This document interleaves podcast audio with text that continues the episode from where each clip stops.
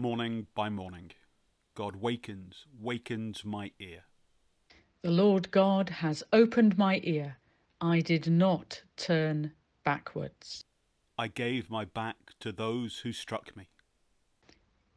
And my cheeks to those who pulled out the beard. I did not hide my face from insults and spitting. I have set my face like flint, and I know that I shall not be put to shame. A reading from the book of Lamentations. The thought of my affliction and my homelessness is wormwood and gall. My soul continually thinks of it and is bowed down within me. But this I call to mind, and therefore I have hope. The steadfast love of the Lord never ceases. His mercies never come to an end. They are new every morning. Great is your faithfulness. The Lord is my portion, says my soul. Therefore, I will hope in him. For the word of the Lord.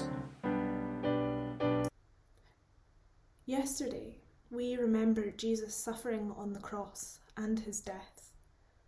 Today, we sit in the space between with the unknown as we anticipate Easter morning. Traditionally, the Saturday between Good Friday and Easter Sunday is a time when we think of the dead. Jesus is no stranger to human death. He has been there before us. Death is part of what makes us who we are, part of being human, part of being mortal and alive. On Holy Saturday, we remember those who have died and know them to be safe in God. Today is the time between what has happened and what is going to happen. When I was thinking about this, I imagined the first followers of Jesus, the disciples and those who walked with them and listened to the teachings.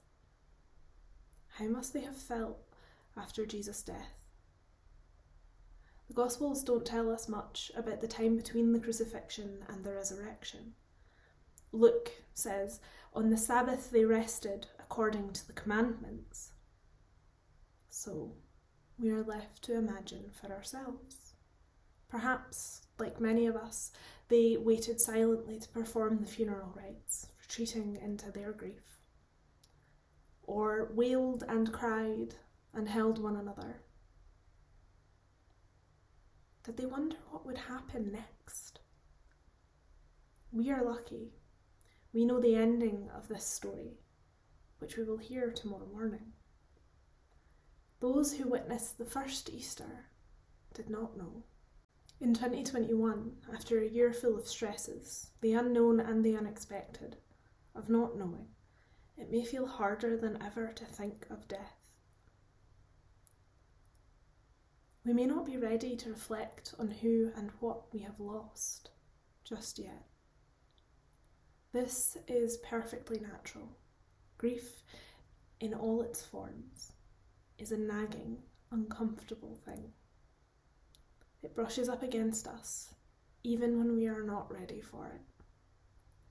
Like a sharp stone in our shoe or a paper cut on your fingertip, it draws our attention even when we do our best to ignore it.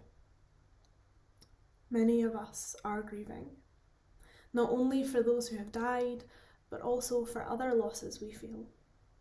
Cancelled celebrations, missed events, some of us missing school and work and friends, some of us grieving for our own health or that of those around us, and so much more. In the reading for today, from the Book of Lamentations, the author talks to us about the unwavering, constant love of God. Earlier in chapter 3, the author says, God has made me sit in darkness like the dead of long ago. It may be a little morbid, but the sentiment feels familiar. How many of us have been inside too much, cut off from our normal lives and our friends and family, waiting? But we are reminded in the reading the steadfast love of God never ceases, even in the darkness, even when we are grieving. God is with us and comforts us. In the times when we know what will happen and when we do not know, God's love holds us. Today, as you travel through the unknown world we face, in the quiet space between Good Friday and Easter Sunday, if you feel able, it may be good to take time to sit with your own feelings of loss and grief and remember the words we have heard this morning The Lord is my portion, therefore I will hope in him.